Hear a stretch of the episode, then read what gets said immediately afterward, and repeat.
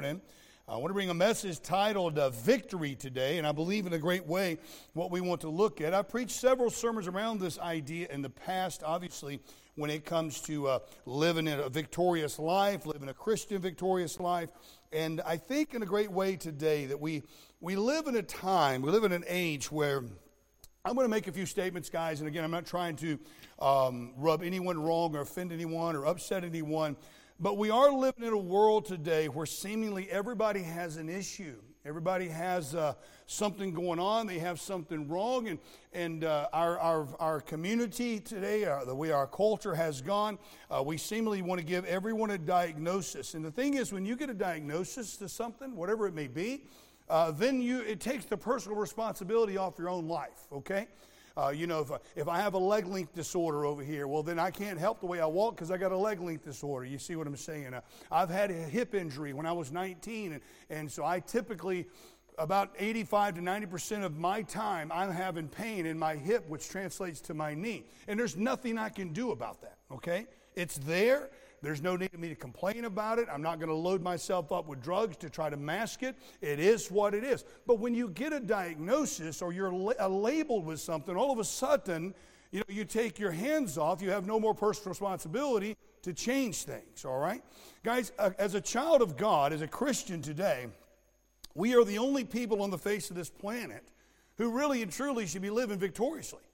We are the only people that, that should have joy, that, that really and truly, I know we've spoken about the difference between joy and happiness, and happiness is, is, is, related to what happens to you, and joy is not. You can be unhappy in the circumstances of life and still have joy. Paul said, Rejoice evermore. Amen. So I'm saying all that to, to make this point. and we're going to be looking at the Old Testament today in Joshua 17. I, I do ask you to go ahead and turn there this morning. Uh, we'll get into it in just a little bit. I want you to hold your place there. I have an introductory verse or two that I'm going to pull from the New Testament. But we're going to be hearing from the Old Testament today. And the reason being is there, there are principles that the Old Testament speaks about, an Old Testament truth, if you will, with a New Testament lesson or a New Testament principle. The Bible teaches that the Old Testament is there for a reason through the words of the mighty apostle Paul, who said this in 1 Corinthians chapter 10, uh, a chapter we're going to be looking at here pretty soon, looking forward to that. But he says, Moreover, brethren, I would not that ye should be ignorant how then our fathers were under the cloud and all passed through the sea and were baptized unto Moses in the uh, cloud and in the sea, and did all eat that same spiritual meat and did all drink of that same spiritual drink, for they drank of that spiritual rock that followed them, and the rock that was Christ. Amen. That rock was Christ. But how many of them, uh, in verse 5 says, but how many of them uh, God was not well pleased, for they were overthrown in the wilderness. Now these were our examples to the intent that we should not lust after evil things as they also lusted. So the Apostle Paul gives us an example from the Old Testament for us to apply in our life. He tells those uh, Corinthian church in chapter 10 that, that all that Moses and all that Israel, all that they went through in the wilderness, those things are there for our example so that we can learn from them. Amen. So many people today want to chuck the Old Testament out. And uh, guys, if you chuck the Old Testament out, you're chucking out a whole lot of things that you need in your life every single day.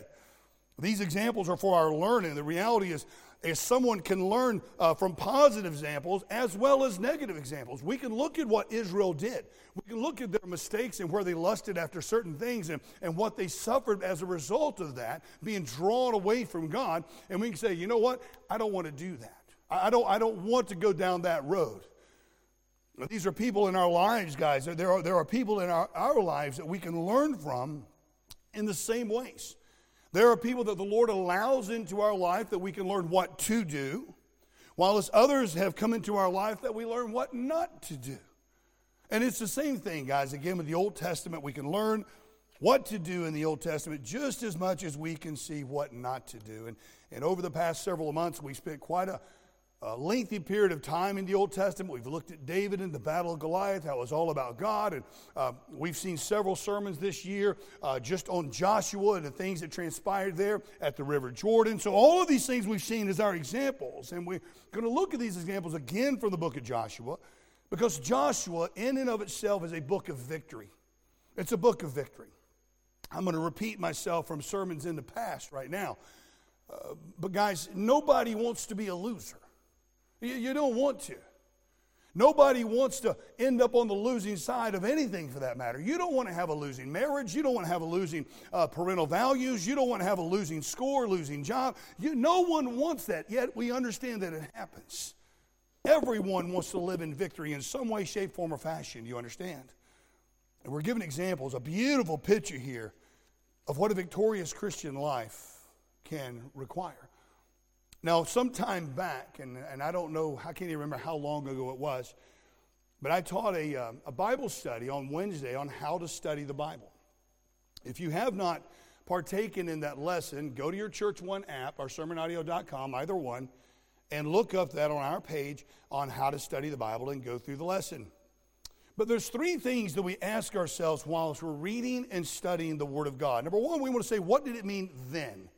And guys, don't make it mean anything more or less than it says. It means what it says and it says what it means.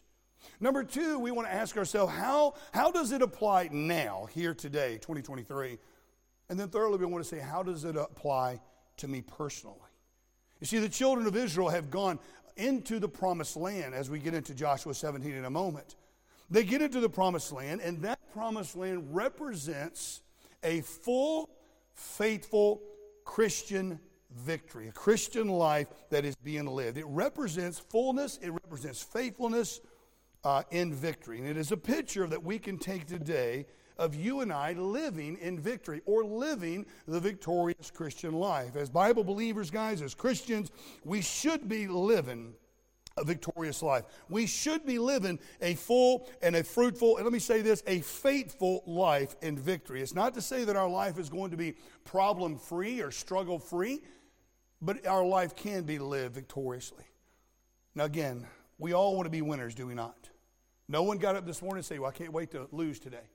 No one woke up this morning and said, I can't wait to trip over the step and fall. Or better yet, let's make it really, really, really real. I, I, can't wait to get to the very top step and stumble over that one. Because for some reason, every house that we've ever been in, the top step is taller than the rest of them. I don't know why, but it is. No one woke up and said, I can't wait to lose. But many, many people do so every day. Joshua 17, and in your Bibles, if you'll follow along this morning, uh, verses 12 through 13, the Bible says, Yet the children of Manasseh could not drive out the inhabitants of those cities but the Canaanites would dwell in the land. Yet it came to pass when the children of Israel were waxing strong that they put the Canaanites to tribute, but did not utterly drive them out. Let me say this to you this morning. There was no reason they couldn't drive the Canaanites out, all right? They simply would not do that. Uh, there's an issue here that there's still Canaanites living in. Now, remember this, if you will. When Israel came to the river Jordan, God gave specific instructions not only to Moses before Joshua, but now on to Joshua who has taken the helm. And he said, Look, you know, I'm going to go before you. I'm going to do some work. I'm paraphrasing this real quick just to sum it up really, really fast. I'm, there's some work that you're going to do. There's some work that I'm, I'm going to drive some out of here for you. But there's going to be some straggling around. You're going to have to drive them out. You're going to have to get rid of every one of the Canaanites, the Hittites, the Perizzites, and every other ite that is in the land in order to have this promised land that flow with milk and honey. You need to get them out of here. There's some work that you are going to have to do. And the issue is this there were still Canaanites living in the land. Now, Canaanite guys is a devil possessed people. They represent the power of Satan. Uh, they, they're driven to keep us. They're driven to keep us from living a full and victorious life. They were driven here to plague the nation of Israel that were there. God's children were keeping company with devil possessed people. They were devil possessed people keeping and hindering the people of God from having a full and fruitful life. I mean, if you were to look in, in Jeremiah 13, we won't go there, but uh, you know, the Lord makes a very distinct statement to Jeremiah. You know, Jeremiah is the weeping prophet. He's looking around at how bad his own people were, and he did nothing but weep and cry and mourn because he knew the judgment that was coming as a result of their own choices. But he said, Learn not the way of the heathen. Now, in the Old Testament, heathen means other nations, anyone outside of the nation of Israel. Every one of our lot, every one of our ancestors were heathen, okay? Now, as a child of God today in the New Testament, when we say heathen, we mean those who are, who are lost, number one, and those who are living a hedonistic lifestyle, amen? The heathen, the other nations. He says, Learn not the way of the heathen. But what did Israel do? They came into the land, and when they could put the Canaanites out, they put them to tribute so they could work for them. They became lazy, and their other generations started learning the way of the heathen, and they started worshiping these pagan gods. They were keeping company with devil possessed people. There are things, there are three things in our life that I want to bring to your attention this morning. That, that, it, that that if we're going to live a victorious life, there are three things that are going to hinder us in doing so in this life. The first thing that we're going to find, guys, is compromise. Now, beloved, we live in a world today where people want to speak about compromise. God's plan for his people was total and complete occupation. God said, Drive them from the land, from border to border. Joshua in chapter 1 and verse 11 says, Pass through the host and command the people, saying, Prepare you victuals, for within three days you shall pass over this Jordan to go to possess the land which the Lord your God giveth you to possess. The whole land, man. And I know you guys have heard this before 300 miles from the mouth of the, uh, the Nile in Egypt to 300 miles to the mouth of the Euphrates, taking a 45 degree turn north, uh, northwest 200 miles up to Mount Ararat, and then 200 miles back down from the starting point. That is Israel's land grant. Now, if you get a modern day map and you look at that, it's going to blow your mind what happens when God sets that millennial kingdom up and who's going to lose that land. Amen. But I'm saying this to you to hear God gave them the commandment complete, total occupation of the land. So, my question to you was today are we living a victorious life? Are you living victorious over the flesh, over the world, and over the devil today? Has God, has the Holy Spirit of God, got complete and total occupation of the temple in which He has dwelt? Or have you only given Him a room up in the attic? Or are you giving Him a place that you can go back and you can pull Him out when you need Him? Can I say this to you? You need Him every moment of the day. Amen? A Christian who is not living in victory is an anomaly in the world today. It's unnatural, beloved. 1 Corinthians in chapter 15 and verse uh, 57 uh, tells us, it says, But thanks be to God, which gives us the victory through the Lord Jesus Christ. He says in 2 Corinthians chapter 2 and verse 14, Now thanks be to God, which always causeth us to triumph in Christ, and maketh manifest the Savior, savor of his knowledge by us in every place. Now, beloved, I don't know about you. I am a Bible believer. I believe, listen, if you don't believe every word is inspired and perfect in the Word of God, then you are not a Bible believer. You are not too intelligent to try to decipher what the Word of God is. Oh, but we have His thoughts. Don't give me that, man. Ain't nobody on the face of this planet smart enough to understand the thoughts of God. My ways are higher than ways. My thoughts are higher than thy thoughts, the Word of God says. I love it how these Bible correctors always want to say, yeah, but it really means this. Listen, Joker. Bible says what it means, means what it says in this King James Bible. Anything other than that is nothing but a perversion. You need to remove it from your life. Matter of fact, you're not living victoriously if you're dwelling in the midst of the other things. Hallelujah. Not going to remove 98,000 words from something and change another uh, bunch of them and say, oh, I got the Word of God. No, you don't. You got Swiss cheese. We have Swiss cheese over here. Swiss cheese has holes in it. Amen? That's what you have. I like a Holy Bible with an H, not a W. Amen? What I'm trying to tell you here this morning is that these words right here are important. Now, thanks be to God, to God which always, always, amen? Paul said, rejoice evermore, always. He says, make it manifest to the savor of his knowledge by us in every places. Every places. That means every struggle, every valley, every dark corner, every issue that you face in your life, our Lord Jesus Christ maketh manifest a savor as his knowledge by us in every place. You can live victoriously in this world today if you choose to not compromise. I understand this is going to rub some of you wrong. And as Billy Sunday was accused of always stroking the cat backwards, he said, Tell the cat to turn around. Amen? Can I tell you this this morning, guys? There is only one, but one alternative to victory. You know what that is? Defeat. There's not a, there is not a, a secondary, there's not a, a tertiary. There is one alternative to victory, and that is defeat. Victory is defined as the act of defeating an enemy or opponent in a battle, game, or other competition. And this is where so many fall shortly today. This is where the children of Israel fell. And this is why the example is given to us today that we can follow and not make the same mistakes. Guys, we have victory over the world this morning. We have victory over the world. A world is a system. You heard this Wednesday night in our first segment on worldliness. In 1 John 5, 4 and, and 5 says, And for whatsoever is born of God overcometh the world, and this is the victory that overcometh the world, even our faith. Who is he that overcometh the world but he that believeth that Jesus is the Son of God? Victory is in your life today if, over the world if you believe that Jesus Christ is the Son of God. If you don't believe that Jesus Christ is the Messiah, if you don't believe that Jesus Christ is the Son of God, if you don't believe that Jesus Christ is God, number one, you're not saved, and number two, you're not living in victory today. Number two, we have victory over the flesh. We have victory over the flesh. The flesh is not to be coddled. It's not to be condoned. It's not to be contributed to. The flesh is to be crucified.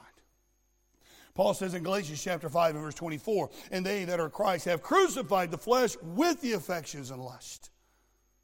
Our little faults are not meant to be a source of amusement or entertainment or even the butts of jokes, guys.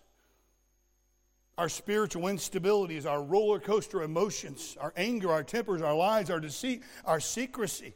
Well, preacher, that's just the way I am. You know, I'm a ginger, you know, so I got a bad temper. Can I tell you this? Your hair color's got nothing to do with your attitude. Amen? Amen? I'm bald, so I'm just angry all the time. No, no, okay. You, matter, matter of fact, your heritage, I'm Irish preacher, it's just that ain't. No, it's not, man. Are you crazy? Have you lost your ever loving mind? Your heritage and your bloodline's got nothing to do with your attitude and actions. It's all got to do with what you are doing with it today with the Holy Spirit of God. Amen? You say, well, preacher, my whole family's been angry. Then break the cycle, man. Well, preacher, my whole family's been drunks. Break the cycle. My whole family's been XYZ. Break the cycle, guys, okay? Don't just go down the road just because grandpappy and grandmammy did it, amen. Whatsoever it may be, guys, crucify it. You know what crucify means? It means kill. It means to make dead, amen. Beloved, listen, we are to be growing if we are living. Anything that is, is living should be growing. If something is not growing, it is dying. Amen. Can I tell you this that you got victory over the devil this morning? The Bible says, Submit yourself therefore to God, resist the devil, and he will flee from you. Now, I'm not going to I'm not going to go into that too much. I believe at that point because we're getting into it on the Wednesday nights. But there is a stage that happens right there. Number one, you better submit yourself to God. You can't resist the devil in your own power and might. Amen. You got to submit unto God first, then resist the devil, and then he'll start, he'll start fleeing from you. But there are three types of Canaanites the children of God kept in the country because of compromise. Three types. And it's the very same sinful characters and issues that are brought into our life through compromise. I've heard people tell, I've heard people say this. In order to have a good marriage, you have to compromise. That is a lie from the pit of hell. Amen? We have a misunderstanding that we got to compromise everything in order for. No, you do not. Husbands, you got to do your job all the time. Wives, you got to do your job all the time. That's a successful marriage, not compromise. Not compromise. Amen? You compromise on one thing, what are you going to compromise on next? You overlook one thing, what are you going to overlook next? I'm not saying not have compassion. I'm not saying not be long suffering with another. You, by all means, must have those in your life. But you don't have to compromise to have a successful marriage. I've been married for 25 years, and compromise has never been part of our marriage. What has been each one of us doing both of our job and loving one another without fail loving one another with I don't know bad days, good days, rainy days, sunny days, hurricane days, whatever it may be, but putting one another first and foremost and ourselves behind. Three types of sins that we these Canaanites that we have in our life. And we see the same principle here in Joshua 17. Compromise, number one, will bring sins into our life that we favor. We favor them. Look in, in verse 13 of our text, and I realize they're on the screen today. You can do it that way as, as well. But verse 13 says, Yet it came to pass when the children of Israel were waxing strong. In other words, guys, they were strong enough, they were, they were ready, they, they, they could put the Canaanites out, they could put them out of their misery. It says that they put the Canaanites to tribute, but did not utterly drive them out. You see, guys, when the children of Israel were strong enough to remove the Canaanites, they chose not to do so, but rather sought to benefit from them. They sought to, quote unquote, tame their sins. And many have done the very same thing today. We've justified a lion shacking up, stealing. We've justified discord. We, we, we've looked at the weight of our sin, or we looked at the sin in our life, and, and we've devised plans to benefit from them. We've remained unfaithful to the house of God because we say, I got to do this, this, and this when the church doors are open. One day they're going to be shut, and you're going to wish you came. There are people who have felt as if they can just tame or, or contribute to certain sins and benefit from them, and they sit back and wonder why they're not living victoriously. Just because your friends or your family does it, guys, doesn't make it right. You're not going to tame your sins. We, we talked about this in James 4 the other night, or James 1. When lust hath conceived, it bringeth forth sin. When sin is finished, it bringeth forth death. I'll say this what was sin 100 years ago is still sin today. Amen, preacher? So there are some Canaanites in our life, some sins in our life that we favor. We tend to want to keep them around, try to benefit from them. Now, here's what happens next. Once we favor these sins, it's like feeding that little lion when it's a cub, and then all. I, I remember I grew up in Florida, and back in the day, it was illegal to own an alligator. It's probably still illegal now but they were a protected species because you just got to have lots of those around to have life good, right? Anyway, um, so people started buying these things called caimans, which was kind of a hybrid type of gator. They were smaller, but they were aggressive, very aggressive. They'd get them when they're like about the size of lizards, okay? About this big. And they'd feed them, and they was cute, and they'd rub their belly, and they'd pass out like that. And they just thought it was the greatest thing in the world. And they keep feeding them and feeding them. Before you know it, they'd get a different aquarium or and another. And before you know it, they're about three and a half, four feet long. And now they're full grown, and they're angry. Why are they angry? Have no idea. They're always angry, okay? And so what do people do? They turn them loose. And Southwest Florida is infested with these nasty little giant lizards now that are this big, all because people thought they could tame them, but when they got big, they feared them. They feared them. In Joshua, there, chapter 17, verses 15 and 16, watch this. And Joshua answered them, If thou be a great people, then get thee up to the wood country, cut down for thyself there in the land of the Perizzites and, and of the giants, if Mount Ephraim be too narrow for thee children of Joseph said, The hill is not enough for us. And all the Canaanites that dwell in the land of the valley, they have chariots of iron. Both they who are of Bethshean and her towns, and they who are of the valley of Jezreel. You know what the people are saying? He says, You're telling us to get rid of our sins, and yet our sins now are too strong. Guys, Satan will entice you, and then he will terrify you. The devil has people convinced that they cannot live in victory today, all because they started favoring those little sins in their life, and then they begin to fear them. Psalm 31 tells us in verse 24 Be of good courage, and he shall strengthen your heart, all ye that hope in the Lord. Guys, we have bowed before our sin way too long. We have joined them way too long. In our world today, immorality is running rampant. Divorce has become an epidemic in our society. Um, uh, one in every two marriages will end in divorce today, and that's amongst both Christian and non Christian cultures alike. We have a drug culture today. We've bowed down to the legalizing of, of drugs today. And people, you know, the only thing drugs and alcohol do for your life is break your homes, give you unemployment, bring forth crime. I mean, uh, the road deaths are at their highest because of these things. Lying has become something that is tolerated today. Treason today is something that's not even looked at as a crime any longer. You know why? Because we favored those sins, and now we fear them. We favor them and fear them, guys, because we have fellowship with them.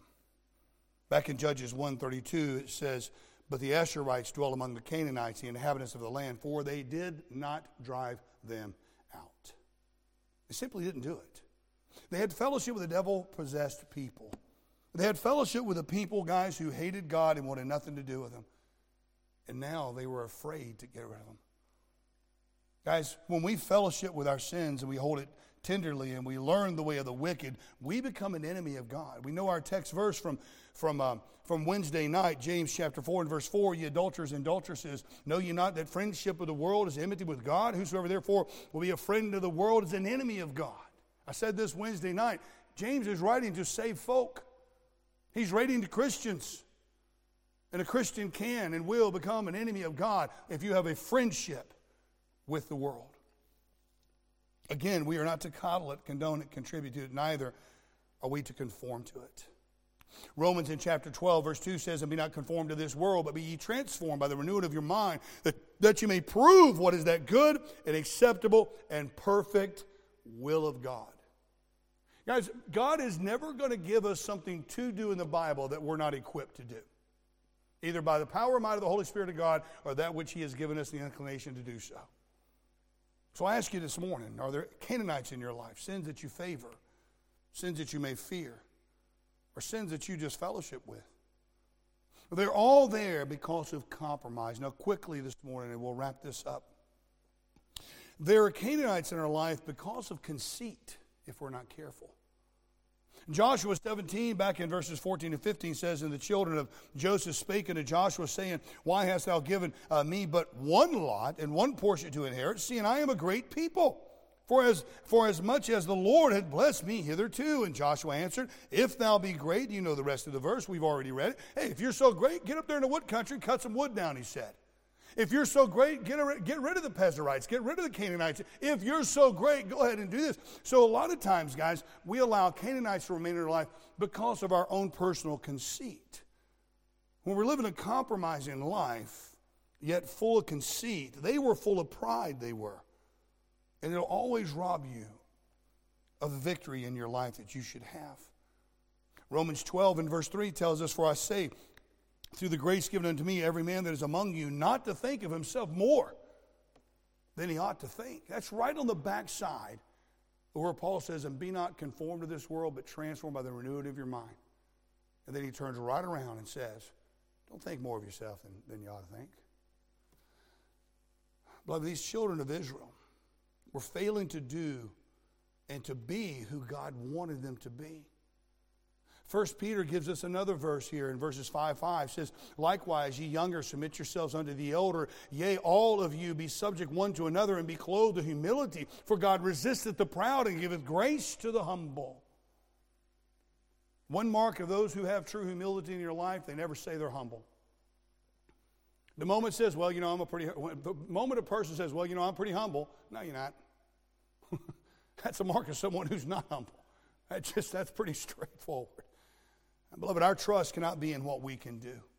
It cannot be, oh, we're a great people, we're strong, we're mighty, we're this and we're that. No, we're not. Don't think more highly of ourselves than we ought to think.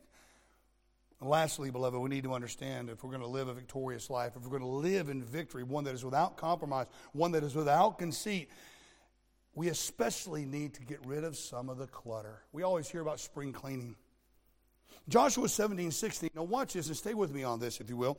Says, And the children of Joseph said, The hill is not enough for us. And all the Canaanites that dwell in the land of the valley have chariots of iron, both they who are of Bethshean and her towns, and they who are in the valley of Jezreel. In, in verses 17 and 18 of the same chapter, and Joshua spake in the house of Joseph, even to Ephraim and to Manasseh, saying, Thou art a great people, meaning you are numerous, you're large, okay? And he says, uh, he says, and has great power. You're strong, he says. He says, uh, Thou shalt not have one lot only, but the mountain shall be thine, for it is a wood, and thou shalt cut it down, and the outgoings of it shall be thine. For thou shalt drive out the Canaanites, though they have irons, iron chariots, and though they be strong. Trees, man. So the lot that they gave them, the, their inheritance, Joshua saying unto them, Listen, dude, if you want more land, cut the trees down that is already on the land that you have. In other words, guys, if you want more in your life, you want blessings in your life, you want to live victorious in your life, you're going to have to get rid of some clutter in your life. There's some things that you're just going to have to remove, whether you like it or not. Nisi and I go through this decluttering thing all the time, especially with clothes. Man, I got more t shirts than I know what to do with, and I only wear about four. I'll be perfectly, I'll wear about the same t shirt all the time. And I got this whole drawer full of t shirts. Finally, here, about two weeks ago, I started going through and taking them. Had all these different CrossFit gym t shirts that, whatever reason I'm saving, I don't know, from trips over the last decade, okay? And I start loading Daniel up with them. So, you know, Daniel, bless his heart, he's, he's in boot camp. He comes home, he's got this stack of t shirts on his bed when he comes home. He's like, woo. I was like, hey, you got some new clothes, buddy. I'm trying to get them out of my drawer, amen. And he's wearing them, bless his heart. He's just as bad. He wears about three shirts. He's still wearing the same tank top that he wore 10 years ago, amen. I was like, you got to throw that thing away. He goes, I got two of them. I was like, both away. But anyway, there's some clutter in our life, guys, and this land is a picture of our life. As Christians, guys, if we're not living victorious and we have a land that is filled with Canaanites, a land that is, that, that is filled with sins that we favor, we fear, we fellowship with, a land that has plenty of room but is cluttered up by the trees, if we want to live in victory, Got to cut some trees down. We're going to have to open it up, guys. So let me ask you a question Do you want more land in your life? Do you want a greater sphere of influence? Do you want a greater imprint for the Lord Jesus Christ in your life that you have right now? Maybe there's some things cluttering it up. Maybe there's some things that are taking away room. Maybe there's some things that are keeping you from doing that which you should do.